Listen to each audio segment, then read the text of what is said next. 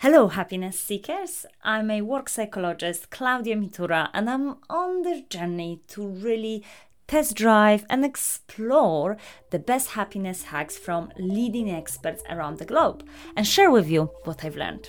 So, welcome to another episode of And Happiness. This time, I'm diving into a topic of reflection and happiness. This is because our ability to be self aware is so significant and so fascinating that neuroscience researchers dedicated this topic to its own field of study called metacognition. And their premise of the research is actually showing that our ability to self reflect help us to make better decisions, be more flexible in our thinking, and avoid making errors. Even more, those of us who spend more time self reflecting are also reporting being happier. And this is because asking thought provoking questions of what happiness means to me, what I could be doing differently, help us and encourages us to prioritize positive experiences in our life. However, the challenge that I have with self reflection is that sometimes it can change into rumination and overthinking. So, to find out more about how to reflect well, I invited Tamsin Hartley, a psychotherapist, coach, and trainer who created the listening space, a new approach to listening to yourself and others that can be powerfully transformative. In this episode, me and Tamsin we introduce and actually gives you a chance to experience the listening space to help you to self-reflect with use of metaphors on what happiness means to you. We also dive into very practical steps of how we can help others to self-reflect by being their drama buddies. Hope you enjoyed this episode and remember if you are a regular listener and you would like to access more resources on happiness, remember to sign up to our monthly podletter. Just visit www.andhappiness.co.uk or follow the link provided in the episode notes on the podcast platforms. But with no further ado, welcome to Reflection and Happiness. Hello, Tamsin. Welcome to And Happiness. Hello, and thank you for inviting me. It's lovely to be joining you. I am so excited to learn more about listening space. Can you do a little bit of introduction for myself and our listeners? What is a listening space? So, a listening space is a structured process that uses clean language questions and brings the principles of mindful awareness. So you might wonder what clean language questions are. They're a set of questions that were created by a New Zealander called David Grove, and they're asked in a way that prevents you from contaminating the conversation or the interaction with somebody else with your assumptions and suggestions. So that's the clean element of it. And they're asked in a specific way. They're asked by repeating back some of the other person's words and asking a clean question. It's a very structured, simple process that you can use to explore pretty much anything. Brilliant. So this is something that we could be using towards ourselves, I guess, when we are self-reflecting, but also towards others. Can you give us a few examples when listening space could be useful for us? It, it's useful for just having the space to explore what's on your mind at any one moment in time. And the thing is, it's not about having to come up with solutions. It's about opening a space for you to just explore whatever comes to mind. And I have a metaphor that's a really important part actually of having a listening space. And it's that you wipe your feet on a welcome mat, a metaphoric welcome mat. I can so in doing so, you wipe away, just imagine you're standing on this mat and you're wiping away any desire to fix, change, analyze, interpret. You're opening the space for all thoughts and feelings to be present. And mm. you're welcoming those thoughts and feelings in equal measure. You're not favoring the good over the bad, the comfortable over the uncomfortable, or otherwise. So it's very much thinking about how we almost allow ourselves to experience all our emotions, all our thoughts and feelings without, as you mentioned, judging, analyzing, filtering. Listening space allows us to do that in a very clean, constructive way. Absolutely, absolutely. And what it helps you do is if you're listening to yourself, there's a really useful, simple model that was created by someone called Stephen Karpman. And what it suggests is that when when you're feeling uncomfortable, when something isn't going the way you want it to, the chances are there's a bit of drama for you beneath the surface. and there are three drama roles that we tend to adopt, one or more of these roles in relation to those situations that aren't working the well way we want them to. Persecutor, pointing the finger of blame at somebody else. Victim, poor me, feeling disempowered. Rescuer, leaning in, offering suggestions, offering a help that's not always wanted. So, victim, persecutor, rescuer. If you're listening to yourself, so often we actually become persecutor of ourselves. We feel we shouldn't be thinking the thoughts we think, feeling the feelings we feel. So it's very easy to give yourself a hard time for the experience that you might be having if you're experiencing difficulty. If we're listening to somebody else, it's very easy to go into rescuer because it can feel uncomfortable to be with someone while they're eh, talking about difficulty. I really can relate to that. So, for instance, listening to ourselves, I definitely entered in the past into persecutor role, as you're saying, and thinking, you know, why am I feeling that way? Why am I upset? What's the big deal? And really judging the difficult emotions.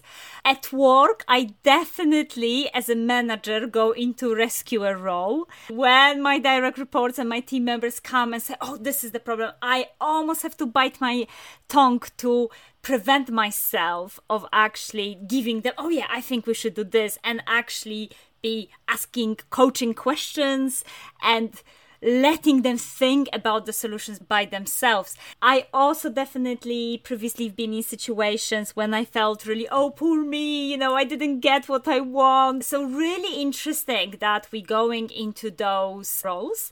So, listening space can help us to identify those. Once we identify those, what's next? So, really, it's a space for allowing someone to figure themselves out. So I also like to link it with the two distinct parts of the brain, the limbic system and the prefrontal cortex. A listening space allows you to to explore all those uncomfortable feelings so that you can relieve all the stress that is perhaps built up and just by having somebody listen without going in to fix you and letting the whole range of your thoughts and feelings being there is often enough to be able to then engage more prefrontal cortex thinking, more rational in perspective thinking. So often we actually don't need people to fix us. We can find those solutions if we're enabled to, to explore the difficult feelings first, the difficult thoughts first, and to, to let them have a space to be expressed. That's all very linked with the self reflection, allowing ourselves to really listen and experience whatever on our mind, whatever emotions we're having, before we can start thinking about what's next, what do I need in this moment, what is a potential solution. But what about if we are listening to someone else who might be going through something very difficult? You already touch upon the point we shouldn't be going into this rescuer role. Let me rescue, let me provide all the solutions. How else we could be listening well? I think a listening space, the listening space, is a structured process. It's not a normal conversation. It's a process that invites someone, a set of questions that invites someone to really notice what's happening in and around their body. And that can be really helpful because it's not everyday kind of thinking. Often, different solutions arise just from bringing awareness to your experience. We can do that for things that, that, when we're experiencing difficulty, but we can use it to explore creative ideas, forceful thinking. We can use it, we could use it now if you wanted for people to experience those questions in relation to happiness, which is what these podcast series is all about. So if you if you like, I can guide your listeners through an experience of these questions that perhaps are slightly unusual way of noticing what's happening for you? Yes, please. Yes, let's do this. Okay, so I'm going to suggest that people get themselves a, a piece of paper and a pen, perhaps even coloured pens. So you might want to pause while you go do that. And then we're going to enjoy just bringing awareness to what happiness means for you. We're going to wipe our feet on the welcome mat first because we're not trying to get somewhere or achieve anything by doing this. You're simply going to be invited to bring your awareness to what happiness means for you. And then I'm going to ask a set of questions. And I'm going to pause after each question and invite you just to notice where your attention goes. Notice what arises for you, if anything, in response to the questions. Ooh, I am very intrigued. Okay, let's do this, Tom. Make yourself comfortable, whatever that means for you. And you might want to close your eyes or just soften your gaze. And thinking about happiness and what happiness means for you. What kind of happiness is that?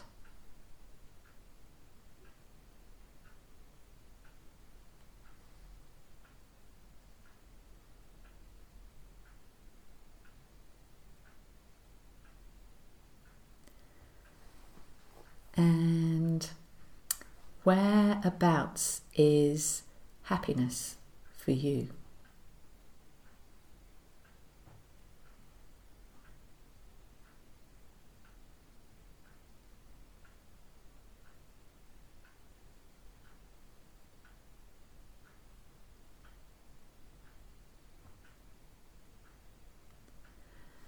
And is happiness on the inside or the outside?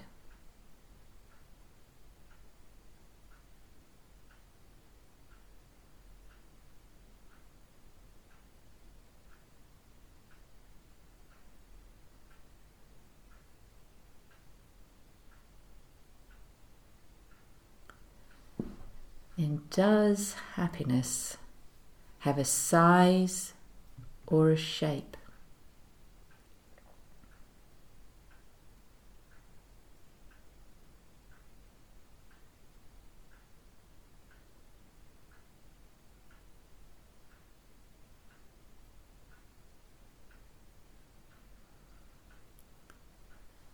And does happiness have a sound?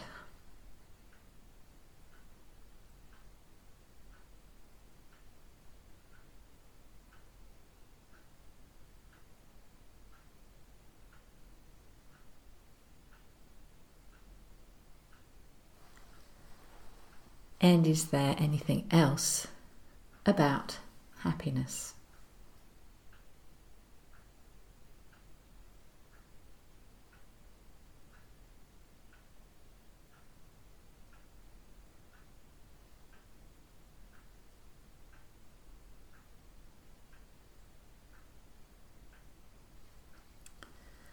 And gradually bringing your awareness back to the room around you, I'm going to invite you to represent on paper in some way what arose for you in response to those questions as you were thinking about happiness and what it means for you. And that might be an image and it might be some words. So I'm going to invite you to represent what arose for you on paper. And I'll give a pause for you to do so.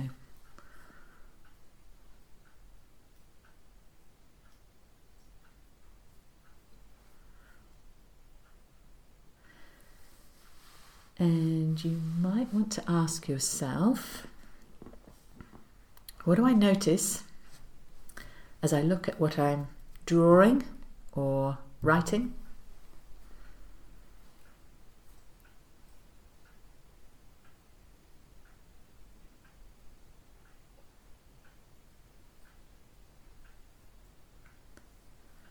And is there anything else about what you notice?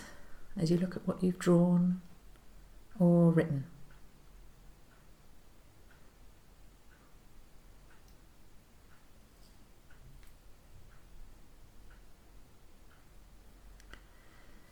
And you might want to ask yourself, what do I know now about happiness?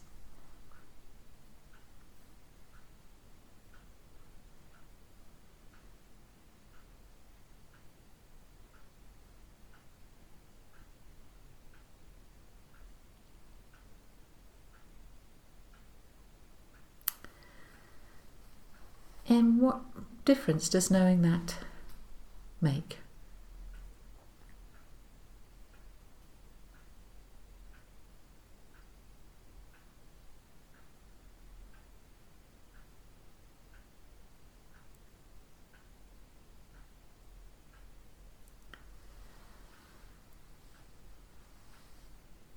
So we come to a finish. I think the few interesting what comes to your mind. So, for instance, when you ask what is happiness, I was thinking for me purpose, learning. How does it feel? I was thinking deeper breath, relaxed stomach. When you ask about the sound, I definitely thought about seaside. When you ask about shape, I thought about triangle for some reason. So here we go. I think it's really interesting to do that exercise and actually stop for a minute and really think what happiness means to us. I think that's fantastic. And it's really inviting you to notice in your body, not just the things that you do or you say, but actually what are you noticing in your body? And whereabouts are you noticing that? Yeah, Triangle and Seaside. I need to explore that further. No, that's absolutely brilliant. Thank you. From your practice when it comes to the listening space, how that practice can actually enhance our overall well being and happiness. There's something very settling about being listened to and exploring your experience in that way. And it tends to, tends to generate a very resourceful kind of thinking, a very creative kind of thinking. It can have a lasting impact. So it's a it's a way of bringing mindful attention to your experience in any moment. And it might be a nice thing like happiness, but it might be a, a, not so comfortable thing. And I can give you a story about that if you like. So, so I work as a coach, and one of my clients would talked about boil. She just in a meeting she feels like she felt like she would just boil, and she'd lose her temper and then she it, she was like that for the rest of the day. She couldn't concentrate. She'd lose her focus. And she it meant that she couldn't really perform well in these meetings. She couldn't advocate for her the people that she was working with. And so we explored that. Rather than happiness we put boil in there. And she noticed that it was rather like lava that built up from her gut and worked all the way up its spine. And when it reached her head that was like a, a, a volcano exploding in her head and by bringing awareness to her experience in this way, she was able to notice what happens as it builds up, and she was able to start putting a lid on it before it would reach midway up her spine. And actually, by doing that, it meant that boil didn't happen again in the meetings. And it was just because she had a very tangible way through this metaphor boil, volcano. So it meant that she wasn't experiencing that horrible feeling in meetings again. Wow. Okay. Very interesting. So, how the kind of metaphor helped her to change her behavior almost because she was able to influence her feelings much more. Absolutely, and it became a bit like an early warning system for her. But for example, the more you come to know happiness and that seaside and the triangle, that might be a feeling that you can connect with more readily because you start to know it in a tangible way again through metaphor. So, metaphor is quite an important part of clean language. It's both about not contaminating, but also if you ask the questions in, in a more in depth way, often a metaphor appears. Doesn't always, but if it does, it can bring a whole different awareness, different kind of awareness and then we can associate certain emotion and certain states with that so that if we need to move into that state we can think about a metaphor to move in quicker into that desirable outcome comes in any final practical tips for listeners? So, we explore this entire idea of the listening space that can help us to self reflect. We spoke how we can use that in relationship with others. Also, we actually practiced and experienced it, which is fantastic when it comes to happiness. any other tips of how our listeners can take on board that process of the listening space? I was thinking about this and I thought actually, probably the most useful everyday benefit of listening using clean questions and bringing that sort of putting welcome mat notion is that it enables you to pause when you're in conversation and notice what's the story that I'm telling myself about what the other person is saying. Because so often we react off the stories that we're telling ourselves rather than the meaning that was actually intended. So having that inner pause, I think, can be one of the most useful things. So that was one thing in the moment, just getting more curious about what's the story that you're telling yourself about what somebody else is saying. So that that was one one thought I had, and the other one is that having a space where you can listen to yourself, or having a, I call it having a drama buddy, having someone who's wis- willing to listen to you, and you both wipe your feet on the welcome mat. So the other person is going to allow you to be as irrational and out of perspective until you've discharged all those stress hormones and and are ready to engage a bit more perspective in your own time. And it doesn't take long usually, but so often we go in and we make suggestions and we people try and make things better for us. They speak into our lives and and actually if you have a space where that doesn't happen, it can be enough for you to gain your own perspective or for that other person to find their own solutions to their situation and then as you said move away from maybe those dramas role that we are adopting move towards much more positive well-being and happiness which is ultimately what we all want to do even in the most challenging circumstances. I absolutely love that idea having that safe space to do that with those around us. This is a podcast about happiness as you know tamsin. What makes you happy well, I have to say, holding a listening space for people makes me happy because it's such a lovely way of connecting with people. It makes me happy to spend time with family and friends.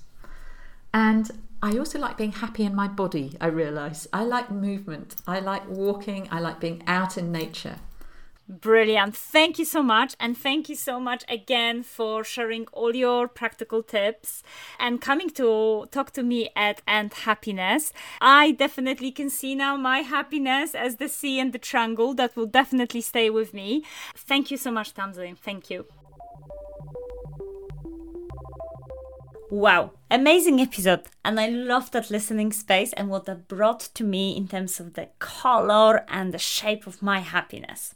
So thank you again, Tamsin, for a great experience of listening space. The easiest way to actually incorporate self reflective practice is to add it to any other activities that you are currently undertaking. So, my few favorites are having a reflective pause when making a cup of tea, spending time self-reflecting when journaling, choosing one specific questions we want to reflect upon and incorporating it into yoga or meditation practice, or even texting or emailing a chosen question to someone else to encourage them to self-reflect with you. And over the years, I personally collected lots of different questions that help me to shift that thinking into more positive direction. I'm going to share with you my three favorite ones. Number one, what could I be doing more of to stay happy? Two, what could make me proud by the end of this week? And how do I want to show up in the world today? And remember, whatever question you choose to self reflect, always concentrate on one question at a time. Thank you so much for joining me in becoming more resilient, successful, and happy. I hope to see you at the next episode on society and happiness, where I'll be exploring how we can expand our belonging bubble to stay happier. See you next time. Bye.